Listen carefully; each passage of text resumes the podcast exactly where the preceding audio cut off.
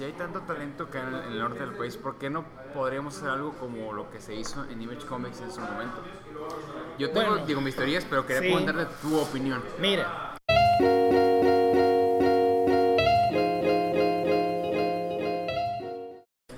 ¿Qué onda, guardas? ¿Cómo están? Bienvenidos de nuevo a este podcast en la segunda temporada de Café y Bocetos. Yo soy Esaú Figueroa y soy dibujante e ilustrador de cómics. Me encuentro aquí con Abraham Martínez. Cuervo Martínez, Oscuro.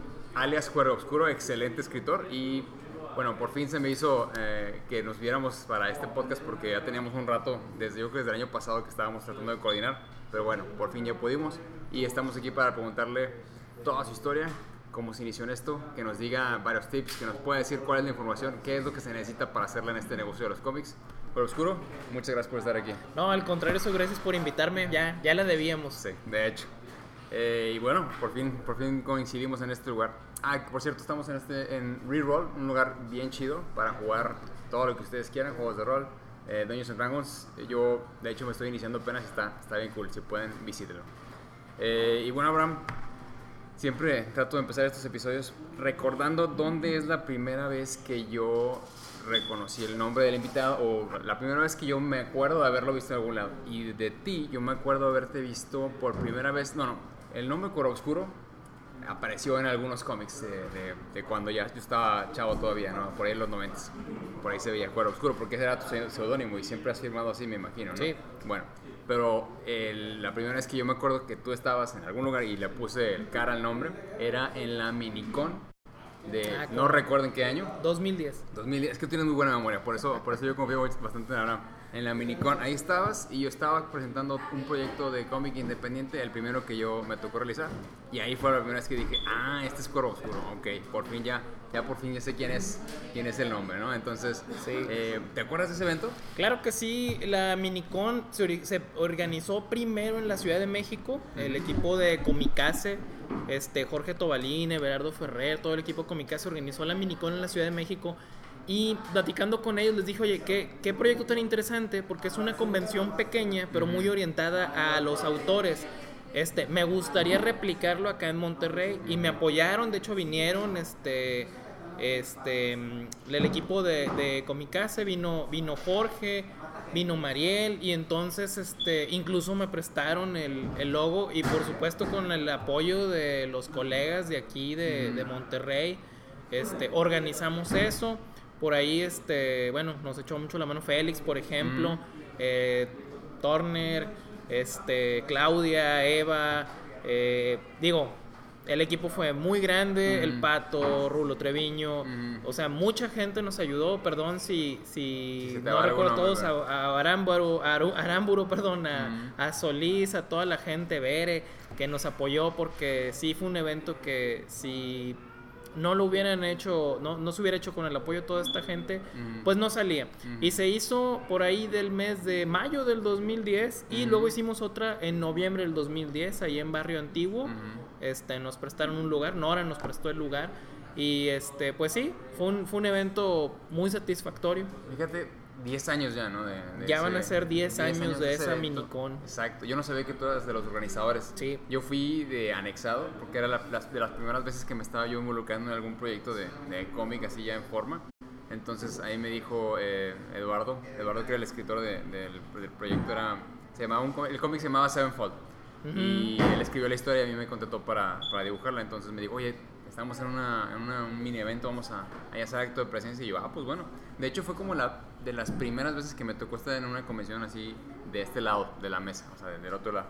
Y a mí me sorprendió que aunque era pequeña, se sentía como un ambiente bien chido. O sea, como Sí. la, era la primera vez también que me tocaba convivir con otros artistas, con otros escritores.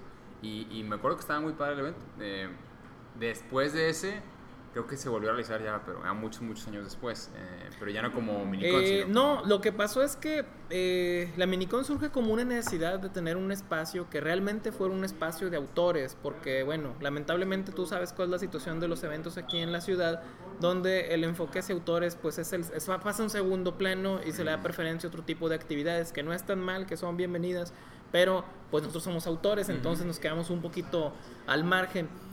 Eh, pero sinceramente pasa esto con, con la propuesta de ficción. Ujú. Cuando llega Don o con toda la propuesta de ficción, yo dije, pues es que esto está muy padre, realmente es un enfoque de autores. y, y inclusive empiezan a hacer eventos dentro de su propio local. Y dije, bueno, probablemente eh, lo, me gusta lo que se está haciendo y, y ya no vimos eh, necesidad, entre comillas, o ya no nos animamos a hacer una minicon 2011 o 2012. El proyecto quedó ahí. Pero sí, en 2010, bueno, fue algo que, que, en su momento le echamos muchas ganas y, y, creo que fue un evento bonito. Ya, claro. Digo, y como te menciono, o sea, fue uno de varios que se estaban haciendo en ese momento, pero de todos modos eran poquitos. Eh, pero yo siempre te ubicaba como en, en esos lugares. O sea, ahorita ya, ya, te conozco un poco más y ya conozco también más gente que está en, en, en el, el, ambiente. Pero bueno, remontémonos como de, de, qué se trata en este episodio. Vámonos, vámonos a, atrás. Eh, pues no sé, los años donde eras un, un, pequeño cuervo, todavía no eras un cuervo oscuro desarrollado. Eh, ¿En qué edad te empezaste a interesar por todos esos temas y qué fue lo que te detonó esto? Bueno, mira, es que conmigo pasó algo. A mí me. Yo, yo en cuanto agarré una pluma y un papel, o un lápiz y un papel, yo empecé a dibujar, como cualquier niño, a dibujar mis propias historias antes de saber leer y escribir. Yo decía, no, pues yo, por ejemplo, yo podía, decía, lo único que puedo dibujar son monitos de palitos y serpientes. Serpientes. Entonces, sí, pues hacía la, la, la serpiente, un, un, elipse, ¿no? Con, una, con un, este, un puntito y una Y con la lengua y ya esa era mi serpiente. Y bueno, pues empecé a, a, a hacer así un, una pequeña historia sobre ser, super serpientes. ¿no? Estoy hablando de que estaba antes de entrar al, al, al kinder. Morito, sí. sí. estaba muy pequeño. Porque lo que yo decía era, yo veo las caricaturas y a mí me gustaría hacer caricaturas. Uh -huh. Me la pasaba viendo en la tele. Uh -huh. Me gustaría hacer caricaturas, pero como no puedo, pues voy a hacerlas dibujadas. Y yo me contaba mis historias. Este, pero en realidad yo al inicio, aunque, aunque dibujé muchos años, nunca me sentí con el nivel o la capacidad de dibujo como para decir, me voy a animar a hacer mis propias, este, mi, un, por ejemplo, cómics. Uh -huh. Decían, ah, yo no me veo como dibujante de cómics porque me encanta dibujar, este, dibujé mis propios personajes, llegué a hacer cómics así en cuadernos, pero decía, esto lo hago porque se, porque se me ocurrió, pero uh -huh. realmente no es el estilo de dibujo que yo quisiera. Uh -huh. Y narraba mis, mis novelitas gráficas así, este, de, haz cuenta un cuaderno de forma italiana, un escribe, cada página era un panel. Okay, así okay. un, un widescreen, mm. era como un cinemático. Yeah, yeah. Otra vez esta visión de la tele, ¿no? Así sí. como veo las caricaturas, mm -hmm. voy a hacerlo. Y, y, veía los Thunder, que si veía He-Man y veía Transformers, y yo quería tener mis, mis aventuras así de, de Space Opera y mis, y mis robots. Y bueno, de ahí viene, de ahí viene todo esto. Mm -hmm. Pero en realidad eh, me empecé a enfocar más en escribir prosa como a los 11 años. Okay. ¿Sí? Empiezo a escribir a mano lo que yo le llamaba guiones de películas. O sea, yo, ah, me voy a hacer una película con mis amigos. Y era más un guion como de obra de teatro.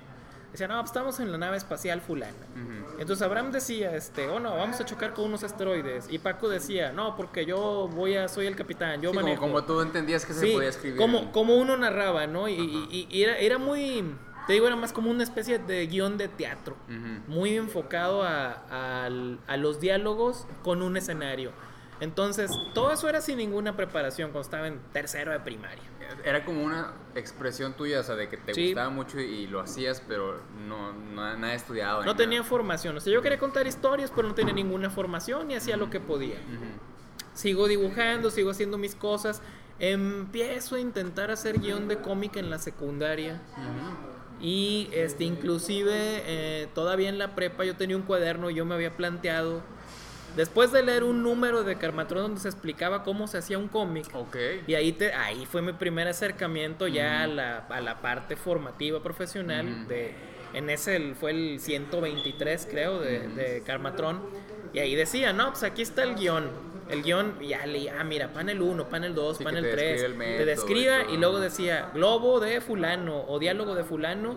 Y ya venía, oye, y luego ya te ponía un sketch de los lápices, uh -huh. el entintado y ya coloreado. ¿Cuántos años tenías cuando leíste eso? Probablemente tenía unos 12 años. 12, ok. Yo creo unos 12, 13, porque eh, yo dejé de comprar Carmatrón pues casi cuando terminó de salir, que ya estaba en secundaria. Uh -huh. Este, entonces, mucha de, de, esa formación que, que, venía así como que, como que difusa, ahí empieza a agarrar un poquito de forma, pero también yo a los 15 años ya me empiezo a dedicar a escribir prosa de forma continua. Eh, empiezo ya con, con, regularidad a escribir cuento corto, este, entro a un concurso en la secundaria, gano mi concurso de, de, cuento corto de la secundaria. Te, me estás yendo muy rápido, te me estás yendo muy rápido porque de escribir, digamos que tus cosas eh, que eran eh, tus propias historias y luego viste un cachito de cómo se hacía el proceso.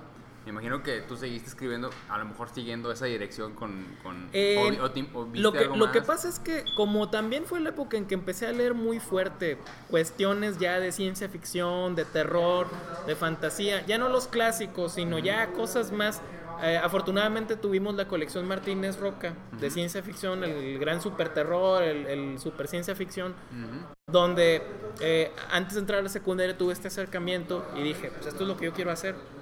Entonces fue, ese fue como uno, el, tu momento de, ah, esto es, esto es con lo que yo me identifico y, probablemente muchos de los títulos que me digas a lo mejor no me van a sonar, pero es, es, es muy, yo siento que es muy importante eh, saber de dónde vienen nuestras, nuestras influencias, nuestras raíces, de, de, qué es lo que nos provoca dedicarnos a lo que estamos haciendo.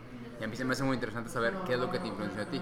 Entonces, ahorita me estás diciendo el, el ¿Cómo se llama? El, la colección de Gran Super Terror, el, ciencia ficción de Martínez Roca, la editorial Martínez Roca. ¿Eran un compilado de historias? Sí, eran los premios Hugo que fue tal vez de las más famosas, ahí lo tengo completo. Venían todos los ganadores, o sea, lo mejor de la ciencia ficción desde los 50 hasta los 70. Ok.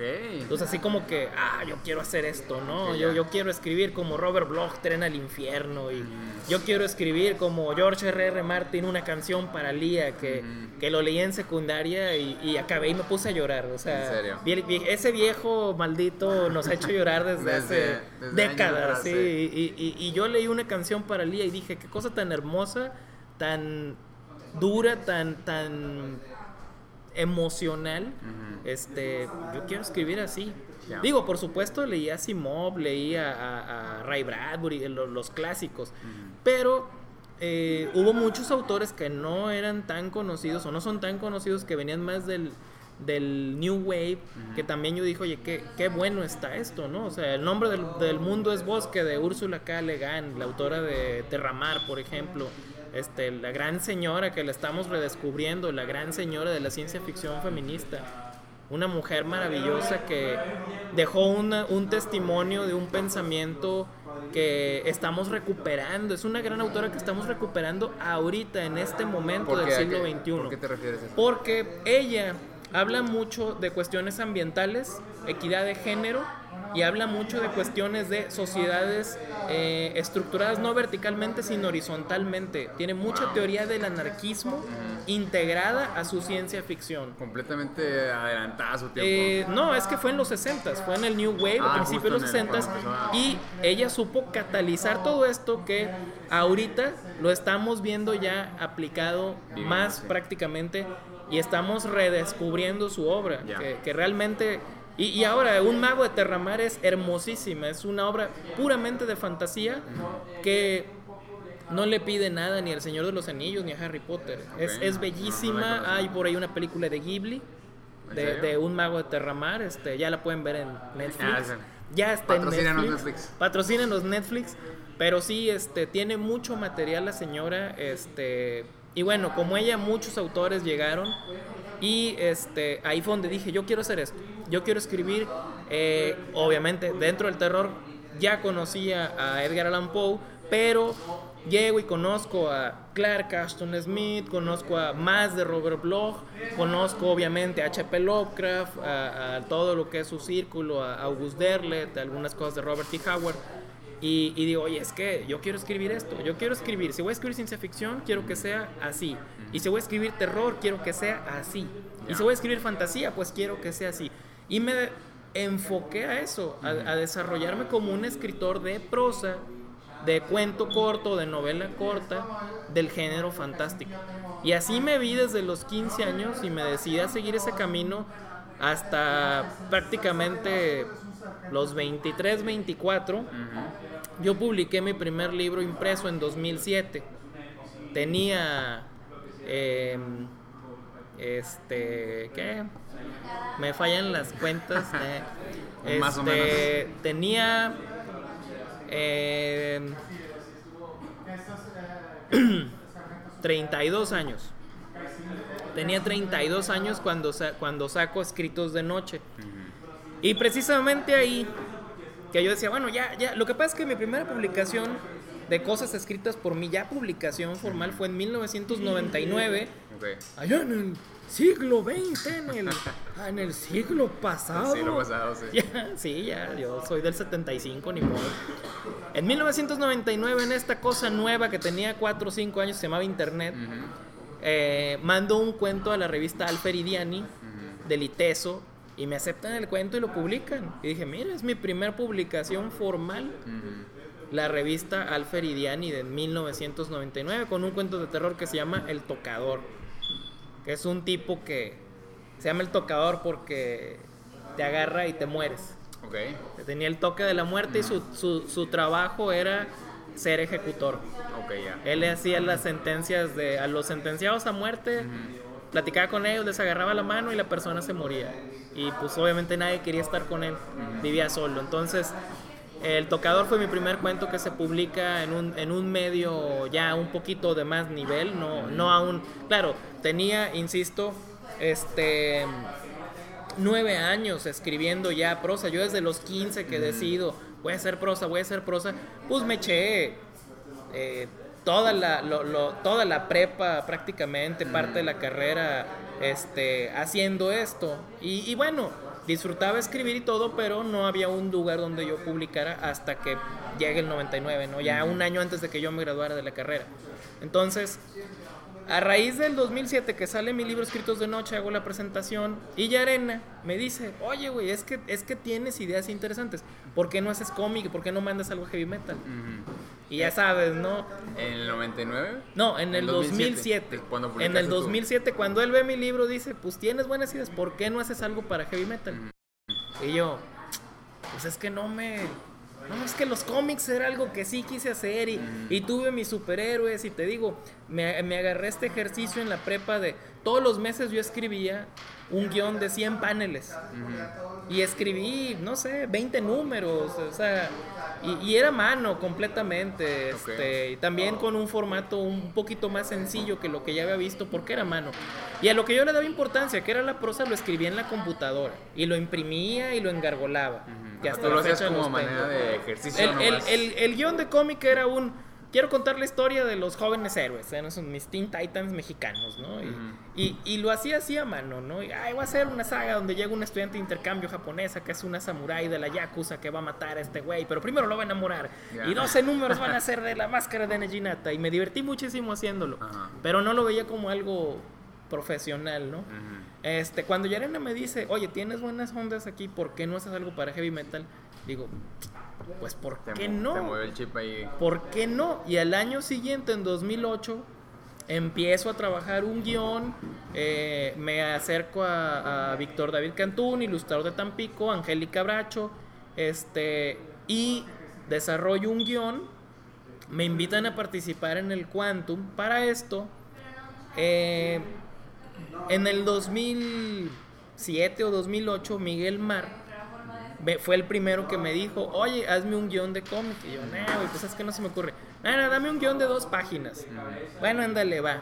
Hice un guioncito de dos páginas que apareció en el número 2 de Mundo Perro, un cómic de allá de, de Tampico, que creo que nomás hubo tres números que lo editó Miguel Mar. Entonces, mi primera, mi primera publicación de, de cómic fue, Fue en esa- en Mundo Perro Mundo Perro. número 2, como en el 2007-2008. Y después hicimos eh, una pequeña antología de lucha libre que se llamó Desde la Tercera Cuerda, tamaño media carta, varios autores. Y ahí de nuevo, ahí le, le dije, ya estábamos trabajando lo de heavy metal con Víctor David. Y le dije, ¿cómo ves, güey? Te hago una historia de cuatro páginas de lucha libre. Ah, sí, se la aventó, la dibujó. Trabajándose lo de heavy metal, bueno, sale lo de desde la tercera cuerda. Digamos que esa fue mi segunda publicación. Y dije, bueno, pues ya hay algo más ahí para el currículum. Y afortunadamente hace un buen trabajo en la ilustración, en el arte de Víctor David, hace un buen trabajo en el, en este, el rotulado Angélica. Eh, por ahí también hubo un apoyo de, de- con los modelos 3D. O sea, como que fue de... ¿Qué puedo hacer así como que dices, cuál es la receta para hacer algo para heavy metal? ¿no? Y hago Tempus Fugit, una historia de una viajera en el tiempo que retrocede y los neandertales eran así como que ellos tenían el fundamento de toda la mitología que se quedó después, ¿no? El, el rollo de los unicornios era porque había unos antílopes que tenían un cuerno y ellos los veían, los dragones porque había unos lagartijas muy grandes y todo era así como que, como que muchas cosas que a lo mejor no fluían como ahora lo digo. 11 años después yo a ese guion le arreglaría muchísimas Claro, cosas, claro, pero en ese momento funcionó, el arte funcionó y que se vende. Venía yo de Montemorelos. Para eso, estoy hablando de que yo en, en 2005 me vine a vivir a Monterrey. Por eso conocí a Angélica. Pero seguía yendo mucho a Tampico. Allá estaba mi familia y aparte este, tenía clientes allá.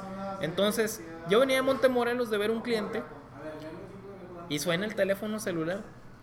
Y me dice Angélica, era No, ya de noche. "An- Abraham, ¿ya viste el correo? Y yo, no, vengo manejando todo el día, estaba acá afuera. ¿No has visto tu correo? No. Se vendió la historia de Heavy Metal. Digo, no es cierto. Sí, sí, sí, ¿por qué te iba a cotorrear? Aquí está el correo, aquí nos contestaron y esa historia, la de Tempus Fugit, ya se vendió. Y así de, no puedo creerlo, no puedo creerlo, oye, qué buena onda. Y sí, efectivamente, este, vendimos, esa fue la primera historia que vendí. Y de ahí, bueno, este, no, no me desvié, insistí mucho en que, bueno, vamos a seguir trabajando con más gente, hacer más guiones, explorar otros temas, hacer más cosas y vamos a mandarlo. Y sí, pues afortunadamente este, vinieron más, más historias. Eh, hubo oportunidades de publicar en México también con la revista Comicase. Luego vinieron los pinches cómics, que tú recordarás que el. Mudo y Campillo hicieron, que fue un proyecto precioso.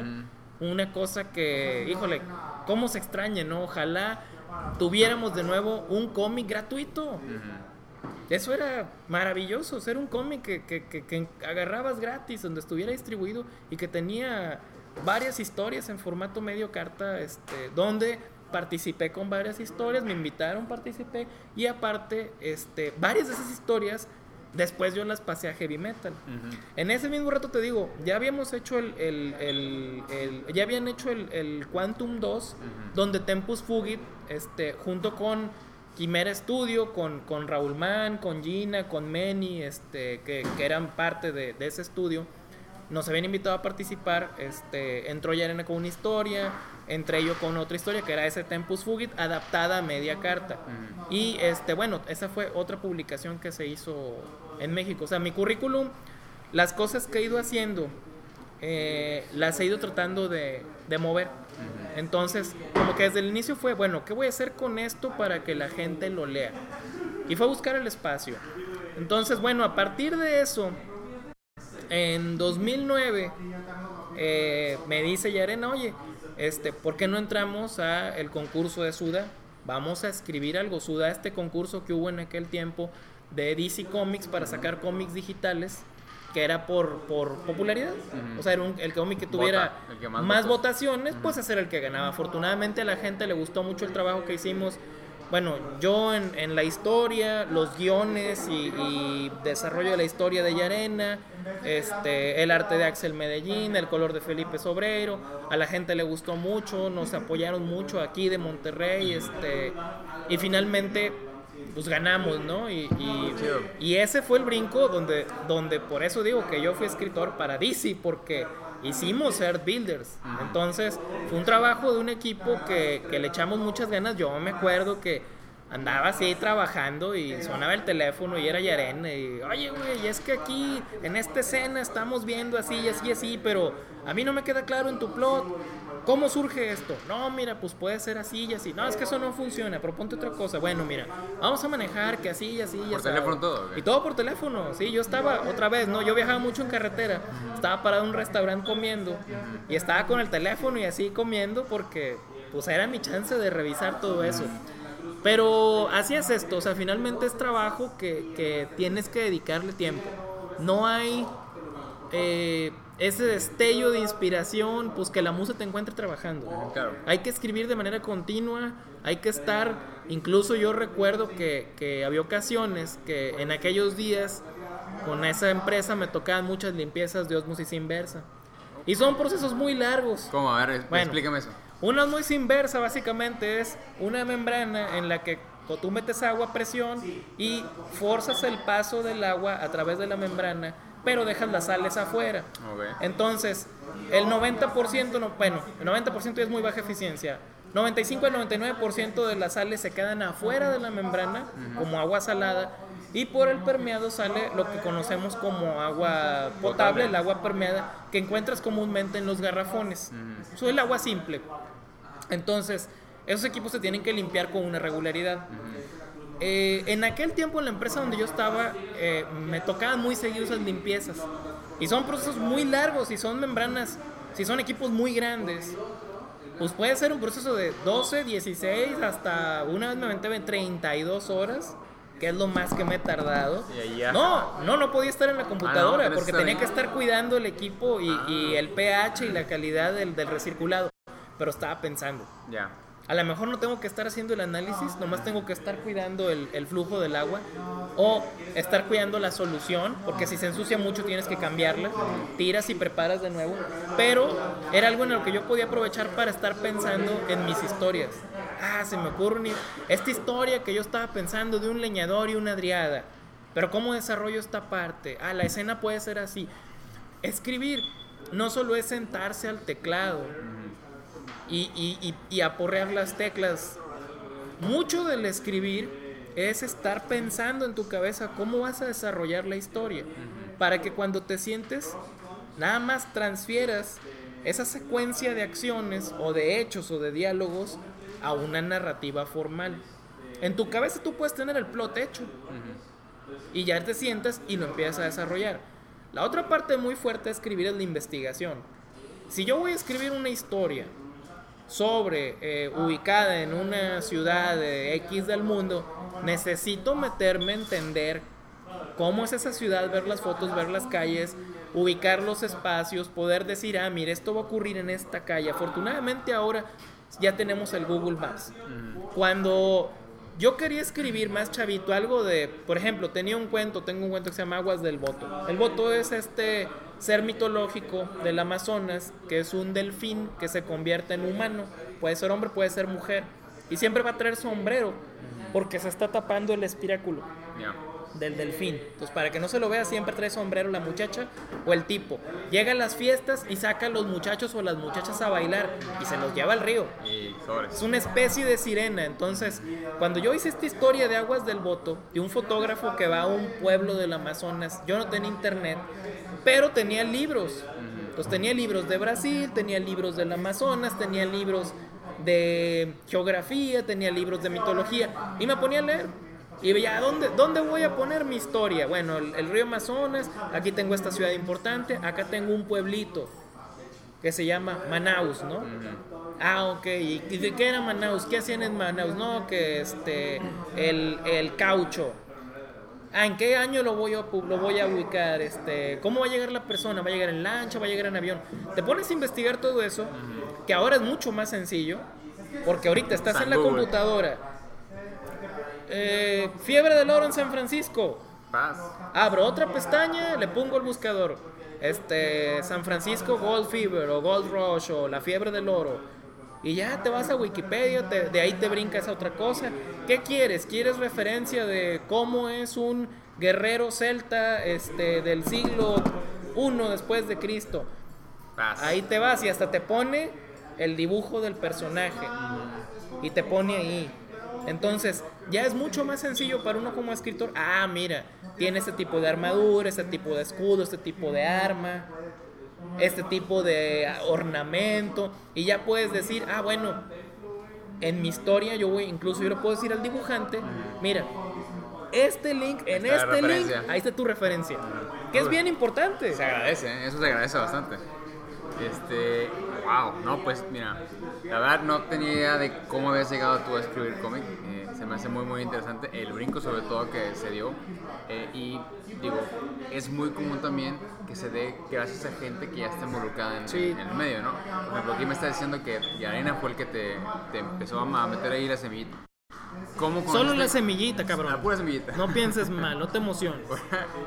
Entonces ahí lo conociste, ¿dónde lo conociste? ¿Te, te llamó por teléfono o frecuentaban mismos lugares? ¿O cómo Eh, no, ese- fíjate que, que nos conocíamos porque obviamente él que empezó mucho antes en esto, en los noventas con Dramatus. Dramatus. escribió Dramatus? Sí, él es el autor Yo de Dramatus, Dramatus, claro. yo recuerdo, estaba bien chido, por cierto. En el 92 creo que fue, en pleno boom del cómic en México. Bueno, estaba Dramatus y después hicieron este otro cómic que fue Ángeles y también hicieron por ahí Sebastián La Noche del Olvido, que es una pequeña historia de terror. Pero yo lo conocí porque, bueno, primero lo conocí porque eh, mi hermana estaba en la misma escuela que él y en algún momento que, que- que yo fui a la escuela, porque ahí estaba mi hermana, este, eh, él estaba ahí y tenían unas páginas y, ah, son cómics, puedo ver. Ah, sí, ok. Y mi hermana también lo conocía. Entonces digo, vayan Tampico. Tampico avientas una piedra y le pegas a un familiar, un amigo o un conocido. Todos nos conocemos. Entonces, mi hermana ya lo conocía, yo lo veo, lo conozco ahí. Ah, muy chido las páginas. Pero cuando viene aquí a, a Monterrey, a un evento de Sintermex, a mediados de los noventas, ahí ya, ya lo veo yo en vivo, tiene su conferencia, compro el cómic, platico un poquito más con él. Andaba también por ahí el pato con, con Ultrapato, precisamente. Este, que fue toda esta época también muy importante del boom regio, cuando, cuando estudio Signus.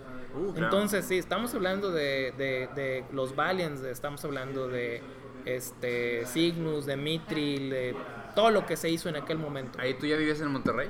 Estuve aquí, eh, no me gusta mucho decirlo, pero yo estuve un año viviendo aquí en Monterrey. ¿Por qué no te gusta decirlo? Ah, porque vine a estudiar la carrera y me regresaron. bueno. Por eso no lo menciono época. mucho. Estuve aquí un año y medio estudiando y me rebotaron por burro y me regresé a Tampico a acabar la carrera. Ah, son etapas. Pero bueno, ahí, ahí, te tocó happens. conocer, te tocó conocer gente de, del cómic, o sea, en el cómic Eh, en ese un entonces. poquito por las por esas convenciones. Porque no llegué, no llegué incluso a que tú dijeras, ah, ahí me hice cuate, pues no, yo era un asistente más a las convenciones. Todavía no estaba yo este, metido en, en ese rollo, faltaba. Pero ahí digamos que empezamos a conocernos. A ubicar más o Y empezamos a ubicarnos, entonces, eh, te digo, a Yarena ya lo, ya lo conocía. ¿Sabes qué fue muy importante en la década de los, de los fines de los 90, principios de los 2000? Dos cosas, dos foros de internet. Uno fue Monos y Moneros en los foros de Delphi. Y el otro fue Ipso Facto, eh, que fue un foro también que manejaba el truco, este, donde todos, todos ese mundillo de, de moneros que se estaba terminando el boom de los noventas, empezando los 2000 y estábamos como que, ¿qué sigue? Como que a dónde vamos, tengo este proyecto, tengo esta idea, quiero hacer esto, quiero hacer lo otro. Y, y- y- y nos juntábamos en esos grupos. De hecho, Monos y Moneros fue un, fue un foro fundado y manejado por Campillo, Ok, no sabía. que firmaba como R Dolorosa por la película de Perdita Durango. Ok. Sí, entonces R Dolorosa, bueno, él era Campillo, él era administrador, Yaren era administrador. Él, Yaren era administrador también. Entonces, Ok. ahí terminamos de hacer como que esta comunidad de a dónde vamos, qué sigue y hacer los conectes. También ahí conocí a Tercero. Cuando yo llego aquí a Monterrey, como que mi primer contacto de, de, de, de a ver qué onda, yo traigo el flow de, de hacer cómics, pero todavía no publico mi libro, todavía no conozco ahí conocí a, a Tercero porque en esos foros se hacían dinámicas donde un guionista ponía tres paneles, una historia, tres paneles, y era un versus donde dos dibujantes diferentes interpretaban el mismo guion. Ah, qué chido. Era un ejercicio muy interesante. Ahí en esos foros. Ese ya fue en el foro de Ipso Facto, si mal no recuerdo. Entonces, de ahí venía yo enrolado, más que nada por internet, por convenciones, este, después por mi libro, por, por gente que fui conociendo. Yo a Miguel Mar, te voy a decir cómo lo conocí. Em, ya, habían, ya había este, tenido yo esta idea de, ah, pues a lo mejor eh, se puede hacer algo por ahí, algún, algún cómic. Y había el ICQ todavía. Sí, sí, sí, yo, Y creo recuerdo. que, creo que puse un anuncio, hice un anuncio así en papel y lo llevé a una, a una, a una revistería muy famosa de Tampico, Ujú. la, el Chicharrín, que antes fue la Navedo Junior, ahí en el Chicharrín y en otra en otro lugar donde venden juegos de Star Wars, ahí en la colonia Ah, Vergel, Tampico. que, que no recuerdo cómo se llama, el Búnker, allá con los amigos del Búnker, que creo que todavía existe.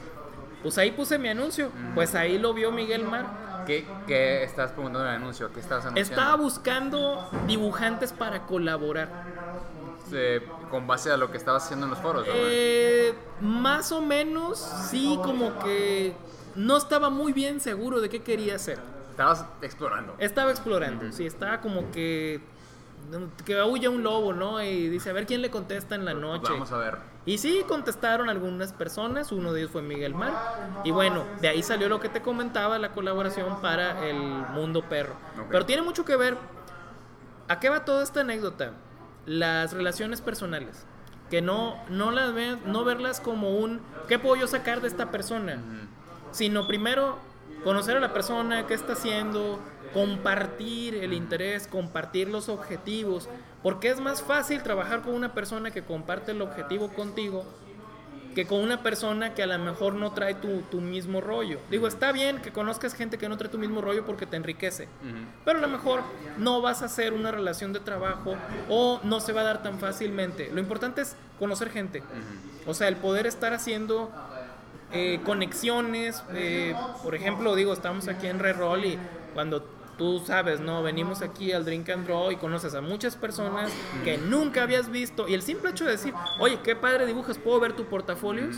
Ah, sí, claro, ¿cómo no? Estás el- Y el- puedes encontrarte un artista muy sobresaliente con el que valga la pena trabajar. Ujú. Y si no es un artista plástico, a lo mejor es un escritor, como yo. Entonces, así es esto, es, Sí. es, es abrirse la posibilidad de conocer gente. No, estoy muy, muy de acuerdo contigo. Y sobre todo porque, como me ha tocado platicar a raíz de este podcast con mucha gente, vas conociendo su historia y, como lo he mencionado en otros episodios, como que vas viendo que todo el mundo se estaba moviendo paralelamente en los mismos lugares, en las mismas escenas, en los mismos escenarios. Y esas conexiones, esos puntos se van como conectando así con Sí. un hilo hasta que llegamos al, digamos que al día de hoy y ya ves cómo todos van avanzando, pero todos como con objetivos similares. Y el platicar y conocer gente que tiene eh, cosas en común contigo y venir a eventos como el Drink and Draw o a las convenciones inclusive, eh, como dices, te enriquece y te hace conocer cosas que a lo mejor no habías tomado en cuenta y que te pueden servir para lo que tú quieras, una nueva historia o una colaboración, Sí. etcétera, etcétera. Pero también es eh, clave eh, conocer a la persona antes de inclusive proponerle algún proyecto. ¿no? Sí. Este, a mí me, me acaba de pasar recientemente. eh, hicimos una conexión, eh, un- unos, unos colegas y yo. A la mera hora no se afianzó el, el proyecto porque digamos que la historia era como no, no, no sentí que era la historia para mí, pero se hizo la conexión y me dijo, oye, ¿te puedo seguir eh, con- eh, contactando para otras historias? Y le dije, claro que sí. Entonces, eso no se hizo, pero quién quita que en el futuro se pueda volver a hacer. Claro, por pero, de supuesto. nuevo, no eran como que los, los mismos eh, Tiempos, tiempos, pero quién sabe si en el futuro se vaya a realizar. así es. Entonces, es, como dices tú, es muy, muy clave el realizar estas conexiones y salir de donde tú quieras, de la cueva, del, del estudio, donde estás. este, a mí me gusta mucho salir porque pues, es como conoces a la gente. Digo, en internet sí puede estar bien padre conocer, pero ya cuando conoces por primera vez a, no sé, al editor con el que has estado trabajando durante tres años o al dibujante, ahí se vuelve a pensar ese, ese enlace. Claro. Sí, finalmente las relaciones humanas, el, el estar aquí platicando este, con una cheve, una botana, este, en un ambiente un poco más informal. Eh, alguna vez digo, yo, yo trabajo en servicio técnico, pero hay una buena parte que tiene que ver con ventas. Y alguna vez un, un compañero de trabajo me dijo, es que los negocios se cierran en los bares. Ujú. ¿sí? Tú puedes hacer la mejor propuesta del mundo, pero si no hay lo que llaman rapport, Rapport, ujú. esa, ah, ese clic, esa, esa empatía entre la persona que genere confianza. El valor más importante entre, entre las personas es la confianza. Entonces no se va a cerrar el trato. Y en cambio si dices, yo confío en esta persona, no solamente sabe de lo que está hablando, sino que aparte compartimos la visión, y me gusta cómo me lo está planteando y sobre todo me contagia la emoción y la pasión de lo que está haciendo, pues aunque sea, te lo firmo en una servilleta y considéralo este, tan legal y de caballeros como si fuera este, ante un notario. ¿Por qué? Porque esa es, esa es la importancia de la, de la comunicación persona a persona. Y, y, lamentablemente también muchas veces el hablar eh, a través de la internet por la inmediatez, porque lo escribí muy rápido, porque no pensé lo que escribí. Se puede leer con algo de hostilidad, se puede leer eh, con sarcasmo, que el sarcasmo, cuando no somos muy amigos, se sigue interpretando como agresivo. Sí, cuando somos cuates, bueno, nos podemos llevar muy pesado y, y pues ya sabemos cómo nos llevamos. Digo, yo sinceramente em, puedo ser muy llevado, o sea, pues, tiendo a ser muy respetuoso. Pero la gente que me conoce de muy cerca, que es muy llevada conmigo, yo soy muy llevado con ellos. Pero fuerte. Entonces, bueno, todo, todo se puede. O sea, es dentro de las reglas de juego entre, entre la comunicación entre persona y persona. Entonces, como dices, es importante no solamente la, la comunicación en el WhatsApp o en el Instagram o en el Twitter o en el Facebook, sino también el salir acá y poder hacer un cotorreo y, oírnos y vernos, eso es bien importante. Y también esos eventos, pequeños, grandes, sirven para eso. Claro, muy, muy, definitivamente 100% de acuerdo contigo. Oye, Abraham, yo considero que tiene, bueno, que has tenido como presencia, te digo, en, en esta escena del cómic. Sí se ve que eras de Tampico. Eh, pero siento que has tenido una buena, una buena presencia en la escena del cómic eh, del norte, o bueno, si quieres más específicamente de Monterrey, y que has conocido ciertas personas clave que, que han hecho que esto sigo, como que siga, siga vivo, ¿no? Eh, ¿Cómo o quién consideras que son como algunos de los jugadores principales que han ayudado a que se, se siga fomentando esto? Y, y, como segunda eh, pregunta, ¿qué opinas de la escena del cómic actual? Tanto, no sé, la parte de acá del norte o en... Bueno, mira, la verdad es que no, no quisiera decir nombres porque cuando uno empieza a hacer listas, perdón, pero, pero siempre queda gente importante afuera.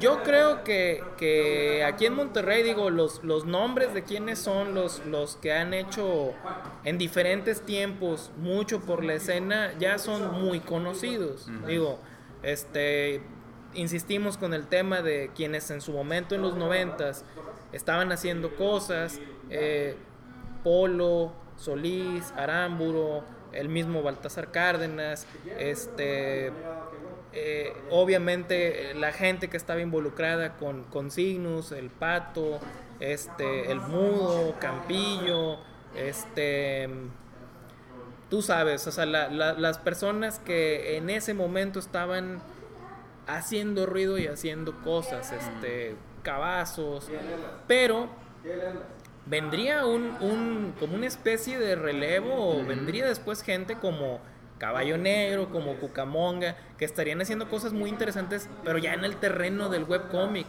que era como, oh, era una cosa nueva, ¿no?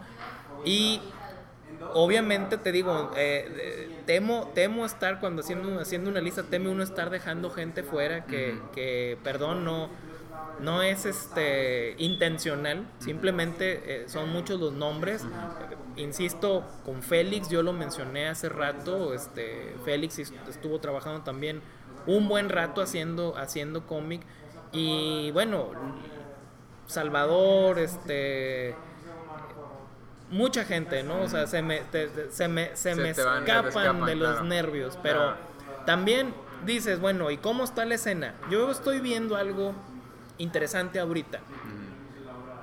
Esas personas que yo mencioné, todos los que venían de los noventas, yo no me considero los noventas, yo me considero que ya entré a la escena hasta los 2010 técnicamente con, con Horizonte Cero. Aunque en 2007 o 2008 estuviéramos con el mundo perro, este, realmente, o 2009 con, con Heavy Metal o, o Earth Builders, como que el brinco brinco yo lo di hasta el 2010 que aparece el número uno de Horizonte Cero. O sea, hace 10 años. Yo tengo 10 años, yo considero que tengo 10 años en la escena y, y como escritor de prosa, pues voy a cumplir 30 años escribiendo. Entonces, eh, llegué tarde al asunto del cómic para meterme de lleno como estoy ahorita. Pero ¿qué veo? Que esta generación que sí estuvo, los que andan ya por el cuarto piso, siguen haciendo cosas. Pero hay toda una generación en sus 20s, 30s, ya los nativos digitales, ya la gente que la verdad, la verdad está haciendo eh, trabajos muy interesantes que dices, esta persona a lo mejor anda pisando sus 30 o, o, ya está en sus 30 y ya están haciendo cosas que están haciendo mucho ruido. En medios digitales, en la ilustración, en el diseño gráfico y, y, también aprecio y veo mucho con, con, mucho entusiasmo que hay muchas mujeres. Que un medio que lamentablemente durante mucho tiempo fue el, el club de Toby, y sí había monedas, y sí había creadoras pero enormemente la mayoría pues éramos niños. Entonces, como que este club de Toby ya, ya terminó de abrirse y hay muchas autoras que son maravillosas, que hacen un trabajo genial y que en este momento están haciendo sus propuestas. Y no solamente como arte secuencial, sino también dentro de ilustración. Entonces, hay cosas muy interesantes ahorita, hay gente que está haciendo cosas muy interesantes en la escena, que problema le veo yo a la escena en México? Que a lo mejor tu pregunta va un poco por ahí. Eh, nos falta vernos más como autores en el sentido de no esperar, no ser maquileros, esperar en el sentido de necesito que me caiga una chamba y me paguen para hacer esto. Ok, yo sé que hay que pagar las facturas, yo sé que hay que este corretear la chuleta, pero mientras tú no sacrifiques tu tiempo, tu tiempo de ver series, tu tiempo de los videojuegos, tu tiempo de ir al cine, tu tiempo de andar con tu pareja, y de sacrifiques un poco eso para dedicarle a pulir tu trabajo, y dices, es que si a mí no me pagan, yo no chambeo. ¿Y cuándo vas a chambear en lo tuyo como autor? Si todo lo vas a hacer como algo subcontratado, ¿cuándo vas a desarrollar tu propiedad intelectual, porque el dinero de, para la vejez está en la propiedad intelectual del autor. No, en algún momento el, el gran ilustrador envejece y se le acaba la chamba. ¿Qué va a hacer entonces? Pues tiene que haber algo que tú siembres, que sea una propiedad tuya y que eso tú lo desarrolles en tus mejores momentos y todos recordamos a nuestro gran héroe Todd McFarlane y todos recordamos a Image Comics cumpliendo ahora que este 28 años acaba de cumplir del 92, ¿no? Para acá. Y ¿qué hicieron ellos? Ellos dijeron, ¿por qué, ¿por qué voy a estar trabajando aunque sea por un muy buen page rate para alguien cuando yo puedo ser el dueño del changarro y hacer mis propias historias? Y yo sé que hay casos de éxito como Spawn o como Savage Dragon o Walking Dead, hablando de lo más reciente de Image, y también hay casos que a lo mejor no pegaron tanto como hubiéramos esperado, como un este Cyberforce o como un este eh, Youngblood, que, que bueno, a lo mejor no pegaron como ellos esperaban. Y sin embargo, es esa visión de apostarle a lo tuyo, lo que siento que nos falta mucho en México. No quiero decir que nadie lo tenga. Hay autores que lo tienen.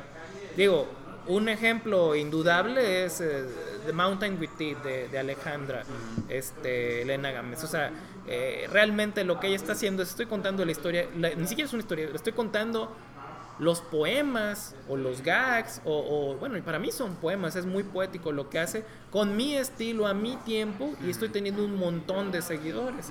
Toda esta generación del webcomic que te comentaba, que está desarrollándose y que está haciendo cosas bien interesantes y bien bonitas, y que las editoriales voltean y dicen, oye, yo quiero trabajar contigo, vamos a hacer algo juntos pero están haciéndolo en base a su propiedad.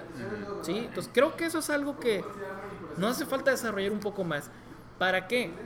Para que nuestra inexistente industria editorial del cómic en México, aunque sea de trinchera y chiquitita, pues empiece medio a desarrollarse. Es como, estamos como que apenas en nuestra explosión del precámbrico, que todavía no empieza, cuando en Estados Unidos ya están a punto de ver caer el, el asteroide que va a acabar con los dinosaurios. Y, y, y ojo, no me tomes la metáfora en un sentido despectivo o peyorativo. Más bien me refiero a que viene un cambio de paradigma porque los autores, eh, el cómic de superhéroes está quedándose muy en gente de nuestra edad.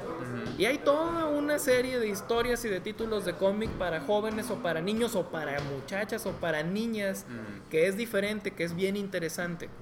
Que está ampliando esta visión de que no todo el mundo es Marvel y DC, capas y mayones y superhéroes de hace 80 años. Entonces, vendrá una época nueva, no lo sé, no lo puedo predecir, pero sí veo un cambio. Entonces, creo que, cada quien en sus diferentes etapas o momentos eh, tiene que aprovechar y tiene que aportar. Pero sí estoy convencido que eh, tenemos que dar ese salto de fe hacia nuestras propias obras. ¿Sí? Sí, sí, sí. No, yo estoy de nuevo, 100% eh, de acuerdo contigo. Digo, lo, estamos, lo platicamos un poquito ese día en el Drink and Run de, cómo se estaba viendo. Y me ha tocado también platicar con varios artistas que me mencionan precisamente eso. Inclusive artistas que han trabajado eh, para Marvel o para DC, así en las grandes. Que sí está viendo ese cambio eh, y que inclusive ellos mismos también sienten la necesidad de producir algo, una propiedad de ellos mismos, porque también hay que ver hacia el futuro. Y con estos cambios que estás mencionando también, las nuevas generaciones y las nuevas maneras de, distribuir y producir los cómics por el celular o por el webcomic, lo que tú quieras, siento que, como mencionas, gente de, de, nuestra edad que tiene toda una vida leyendo cierto tipo de historias, ya está como, va de salida y de entrada viene toda una nueva generación con una nueva manera de ver las cosas. Entonces, si queremos seguir vigentes, necesitamos adaptarnos. La verdad, sí, adaptarse a morir y quizás agarrar lo que funcionó de lo que funcionaba cuando nosotros lo veíamos, adaptándolo a estas nuevas, eh, estas nuevas generaciones. Y yo creo que se puede hacer algo bien, bien chido. Eh, sobre todo, por como mencionas, ahorita hay unos talentos increíbles que están agarrando mucho, mucho auge y, y van con muy buen vuelo. Entonces, se está, como dices tú, en el precámbrico de esta micro industria, pero yo siento que sí va por buen camino, sin, sin quitar el dedo de renglón, de seguir dándole y seguir, eh, porque sabemos que no es nada fácil. Sí. Pero, pero definitivamente sí, sí, sí, estoy muy, muy de acuerdo con lo que tú estás diciendo. Y sobre todo lo que mencionaste de, la época de Image Comics. Yo siempre me he preguntado, ¿por qué si hay tanto talento, sobre todo en el norte del país, ¿no? En el centro también hay un chorro, y en Guadalajara también, o sea, hay muchos, muchos eh, colegas por allá. Pero si hay tanto talento que en el, en el norte del país, ¿por qué no podríamos hacer algo como lo que se hizo en Image Comics en su momento? Yo tengo, digo, mis teorías, pero quería preguntarle tu opinión. Mira, lo que pasa es que, y, aquí vamos a entrar en, en, un tema muy peliagudo. Eh, podemos compartir, esto es como, como, voy a meter una analogía de la política, de la izquierda, ¿no? ¿Qué es la izquierda? La izquierda es un montón de cosas. Todo el mundo comparte la visión de el bien común. Sí, pero ¿cómo vas a llegar a ese bien común? Y ahí es donde vale M todo. ¿Por qué? Porque unos hablan, cuando hablas de, un objetivo en común, es como la cima de una montaña. Todo el mundo la ve desde diferentes ángulos. Entonces yo puedo pensar, por ejemplo, ¿sabes qué? Yo creo que hay que eh, juntarnos un grupo de autores, ponernos de acuerdo en una temática de una antología y todos meterle dinero Nadie va a cobrar, nos vamos a repartir el, tiraje y cada quien lo va a vender por su lado. Habrá quien diga, oye, está con madre porque donde yo estoy tengo una feria muy grande, un evento muy grande y yo voy a vender mi tiraje muy rápido. Pero si alguien es de una ciudad pequeña donde no hay eventos, va a decir, puta, pues es que a mí no me conviene mucho porque aquí no tengo eventos. Entonces yo lo voy a vender cuatro o cinco de mano en mano y lo demás se me va a quedar. Ahí, ya, ahí tienes una, una diferencia de visiones, aun cuando el método pueda ser el mismo. Luego viene el tema de las asociaciones. Ok, yo, yo pertenezco a una asociación que es la Red Editoriales del Noreste, que es una red editoriales que engloba a editoriales independientes de prosa y de poesía. yo soy el único que está ahí metido que hace cómic. Digo, está abierto a quien quiera integrarse y participar con nosotros. Eh, estamos en Redin, así estamos, ¿no? Con letras rojas. Entonces, ¿qué pasa ahí? Que esa organización eh, em, se, dedica a buscar espacios para llevar los, libros de quienes se apunten con nosotros. Y podrías decir, oye, podría funcionar en cómic. Tal vez sí, pero ¿qué va a pasar cuando la persona que va a hacer la venta a lo mejor lleva su propio material y le echa muchas ganas a su material y al material del vecino no le echa ganas. Pues yo voy a vender y tú no. ¿Sí? La parte presencial es bien importante. Hay muchos que decimos, es que yo no puedo ir. O sea, yo no puedo ir a una feria de libro entre semana porque yo trabajo. Yo puedo ir en sábado o en domingo. Entonces a lo mejor no voy a vender tan bien como la persona que sí estuvo yendo a sus guardias entre semana. Entonces ahí hay una diferencia ya de, de, aproximación hacia, hacia las asociaciones. ¿Funciona? Sí, sí funciona, pero hay que trabajar. Y en ese hay que trabajar es donde mucha gente, híjole, es que yo pensaba que nomás te los iba a dar y ya, tú me ibas a dar dinero. Pues si se vende, sí, ahora. Tuvimos una, una experiencia con un autor de Nuevo Laredo que en la FIR pasada de, de Sintermex un bestseller porque se dedicó en sus redes sociales desde Nuevo Laredo a estar machacando todos los días, todos los días. Vayan a buscar mi libro, vayan a buscar mi libro.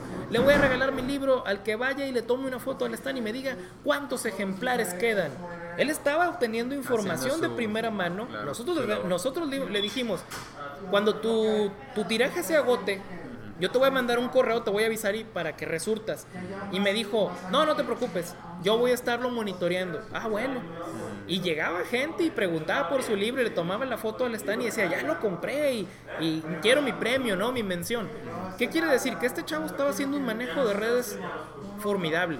Y le funcionó formidable. Entonces, él trabajó, trabajó en su marca y trabajó en su público. Y esa parte a los que somos creadores como que de repente nos falta. Entonces, no importa que estés asociado. Si tú como asociado solamente quieres ser quien dibuja o quien escribe, pero no te vas a meter en el resto del proceso, probablemente no levantes mucho. Y tus compañeros que se involucren en todo el proceso de la postventa, hablando de ventas, ellos van a poder colocar su producto en más personas. No vamos a discutir si es mejor o peor que el tuyo o el mío. Simplemente van a saber llegar más rápido a su público porque están trabajando. Entonces, no, no, va, no es necesario, no es, no basta más bien con asociarse. Hemos intentado asociarnos los moneros muchas veces en los últimos 25 años. Ha, ha habido muchos intentos bajo diferentes personas que han dicho, vamos a intentar esto, vamos a ir a, a, la feria del Zócalo, a la mole, vamos a ir a la feria de Guadalajara, llevamos el material y sin embargo no todos descollan igual. ¿Por qué? Porque no basta con decir aquí está mi obra, ya pagué mi inscripción, bye. Viene todo el trabajo de hacer que esa obra llegue a tu público, porque probablemente tu público y mi público no son el mismo. Probablemente la gente que dice, eh, yo quiero leer algo de ciencia ficción, aunque dicen que la ciencia ficción no vende, saludos. Yo quiero leer algo de ciencia ficción, a lo mejor va a buscar a los autores, a cierto tipo de autores. Y quien diga, no, ¿sabes qué? Yo me siento más cómodo leyendo cuestiones, por decir, este, de, de niños o de fantasía. Pues a lo mejor no van a venir conmigo. ¿Sí? No hay problema. A lo mejor van a venir contigo, van a venir con otra persona. Bienvenido. O sea, el sol sale para todos. Dejemos, dejemos de celar, que es otro problema que tenemos mucho en México. Tú me estás preguntando, ¿cómo le hiciste? Yo te estoy contestando abiertamente y esto lo he dicho muchas veces. Y hay quien, quien tú le puedes preguntar, ¿cómo le hiciste? Al rato te digo, no, pues es que a mí me costó mi trabajo y pues no voy a regalar lo que a mí me costó trabajo. Y yo me pregunto, ¿no te hubiera gustado cuando eras un chamaco de veintitantos que una persona con más experiencia, si tú te hubieras acercado a preguntarle cómo le hiciste, te dijera, le hice así y así y así y así. Yo, hay muchos caminos. Ese, ese precisamente es el objetivo de este podcast. El que todo el que quiera iniciar en este mundo, ya sea como ilustrador, dibujante, escritor, lo que tú quieras, que en su momento, bueno, yo no tuve, a lo mejor tú tampoco tuviste a alguien que te dijera, no exactamente la fórmula, pero es de que, mira, si se puede, eso es lo que me ha funcionado agarra lo que te sirve y lo que no, déjalo ir. Por eso inicié todo esto, para que todos aquellos que quieran iniciarse en esto tengan un punto de partida. Y, definitivamente las, las, personalidades de cada quien también pueden ser muy diferentes y hay gente que a lo mejor no quiera compartir como tú dices. Eh, pero yo pienso que aunque uno comparta, no le va a ser, o sea, le va a ser, em, le va a servir a la persona en la medida en la que se aplique. O sea, no, no le va a ser exactamente igual porque no eres tú, ¿sí? O sea, a ti te funcionó lo que a ti te funcionó porque tú eres tú. A la otra persona a lo mejor no le va a funcionar. Entonces es como un, mira, ahí te va una guía si quieres. Eh, esto fue lo que me funcionó a mí. Ojalá y te sirve a ti. Entonces, a lo que voy es que no tiene sentido eh, como poner trabas. Porque si te va bien a ti, me va bien a mí y le va bien a todos los demás. Entonces es mejor ayudar, apoyar, crear comunidad, crear conciencia, seguir tratando de producir mm, eh, buenos, no, no, deja tú buenos, excelente material, con buenas historias, con buena calidad. Eh, y no es suficiente, como tú mencionas, Abraham, el solamente hacerlo y esperar que se venda, porque pues obviamente no. Pero eso también no lo puedes conocer hasta que ya has tenido una y otra y otra y otra, hasta que más o menos le vas agarrando la onda. Sí. Pero es, en base a la talacha y a darle duro y darle por muchos años. Claro. Y, y bueno, como dices, este, eh, no hay un solo camino. Le preguntas a varias personas y varias personas te van a dar diferentes perspectivas. Habrá quien diga, no, el cómic impreso no sirve para nada. Este, hay que hacer solo webcómic, solo cómic digital y no vas a invertir ni un centavo en imprimir.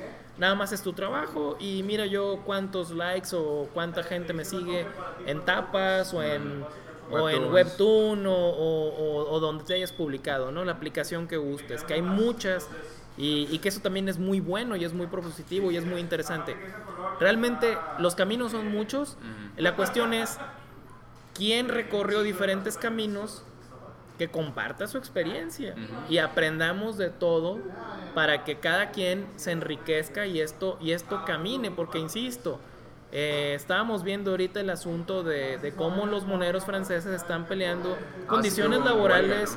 Eh, sí, hay, hay paros en Angoulême, hubo paros porque hay condiciones de trabajo que no están bien pagados para los estándares de ellos. A nosotros nos dicen, vas a ganar esto en euros y nos volvemos locos, pero, pero la vida aquí no es tan cara como la vida allá. Entonces, lamentablemente hay gente que está trabajando partiéndose el lomo y que está apenas subsistiendo y dicen, oye, esto no puede ser. Entonces, ellos están organizándose para la mejora de sus condiciones laborales. Y nosotros aquí apenas estamos viendo si nos organizamos o no. Entonces, hay mucho camino que avanzar, pero se empieza.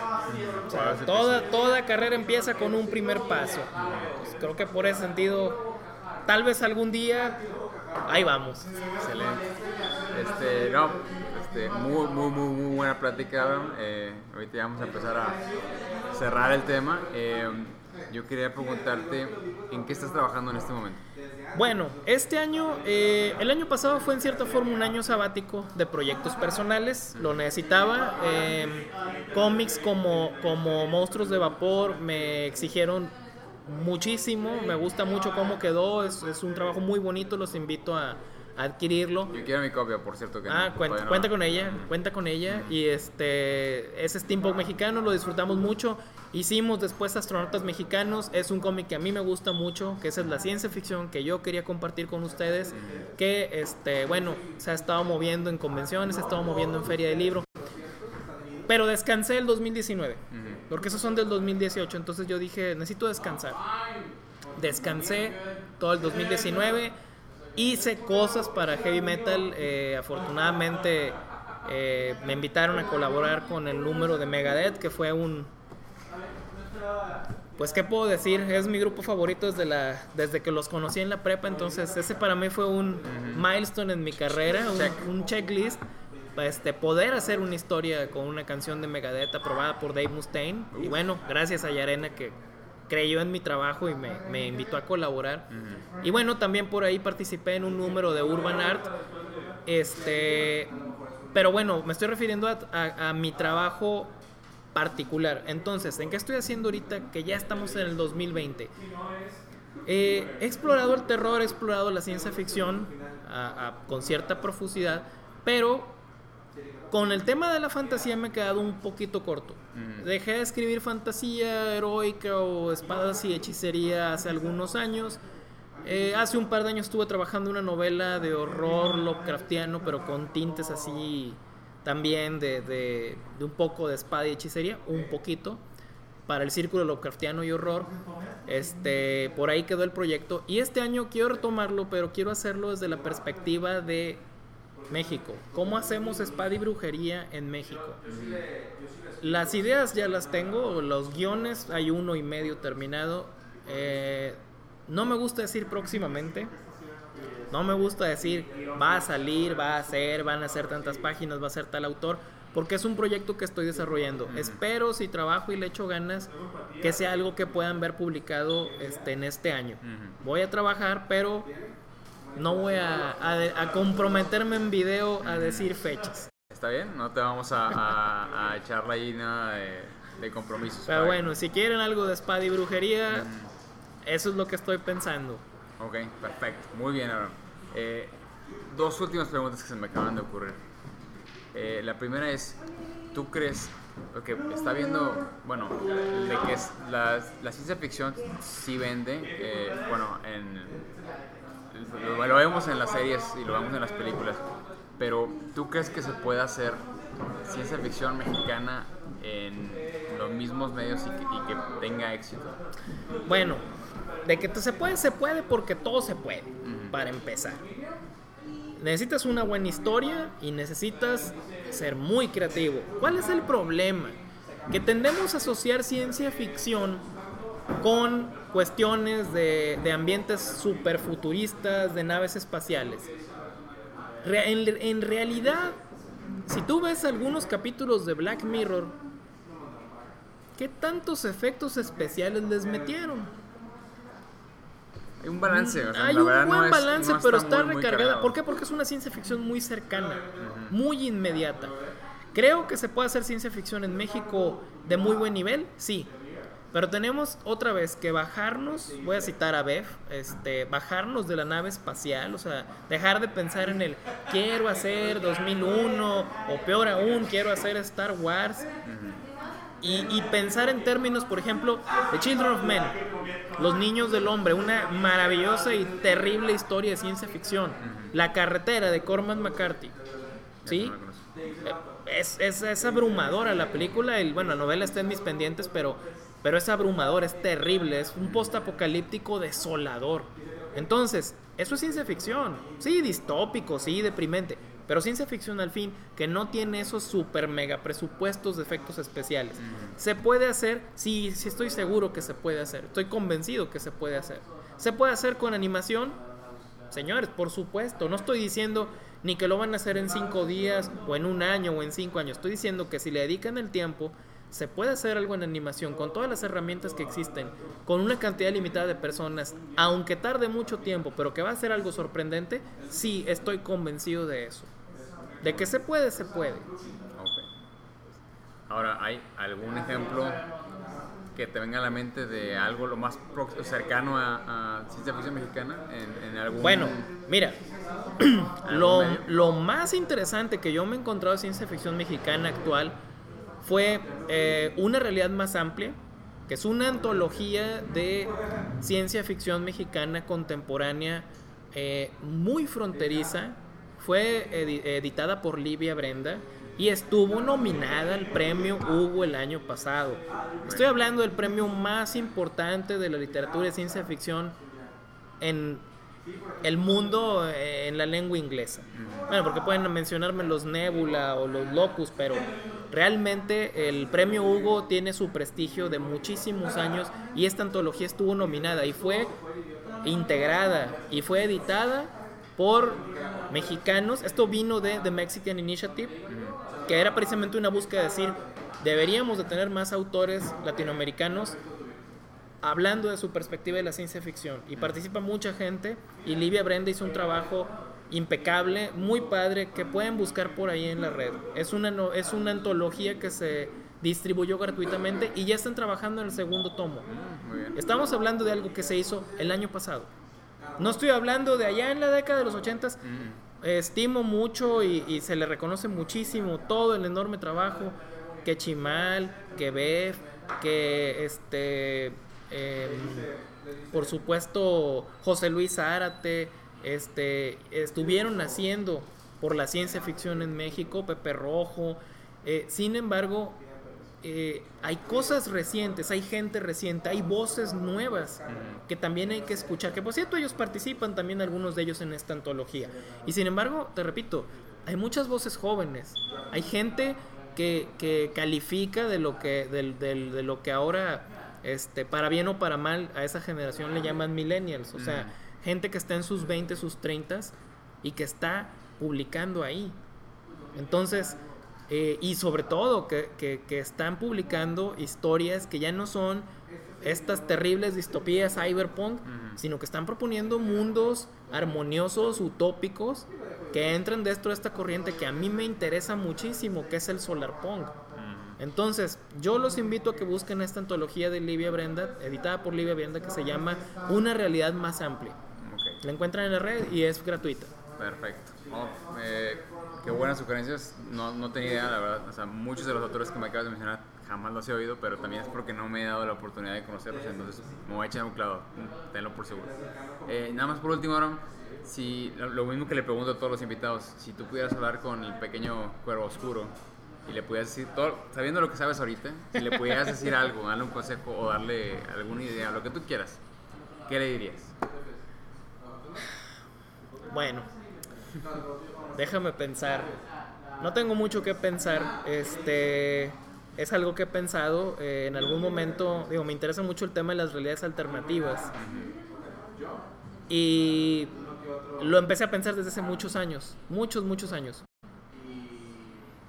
Yo lo que le diría es, sigue por ahí porque lo que estás haciendo está bien. Lo que estás haciendo en este sentido es el camino correcto. No estás equivocado. No importa que te digan los demás, no estás equivocado. No importa que solamente tú creas en lo que estás haciendo, estás en lo correcto. Y ese es el camino y vas a llegar. Y espero, si alguien del futuro viniera y cumpliera con el protocolo de identificación del gran juzgado pantemporal que quedamos, que quedamos desde hace muchos años cuál es, para poder identificar nuestras líneas temporales. Excelente. Y me dijera, oye, vas bien, lo que estás haciendo es lo correcto. Ah, gracias, güey. No nos hemos equivocado. Validación. Sí, así es. Excelente.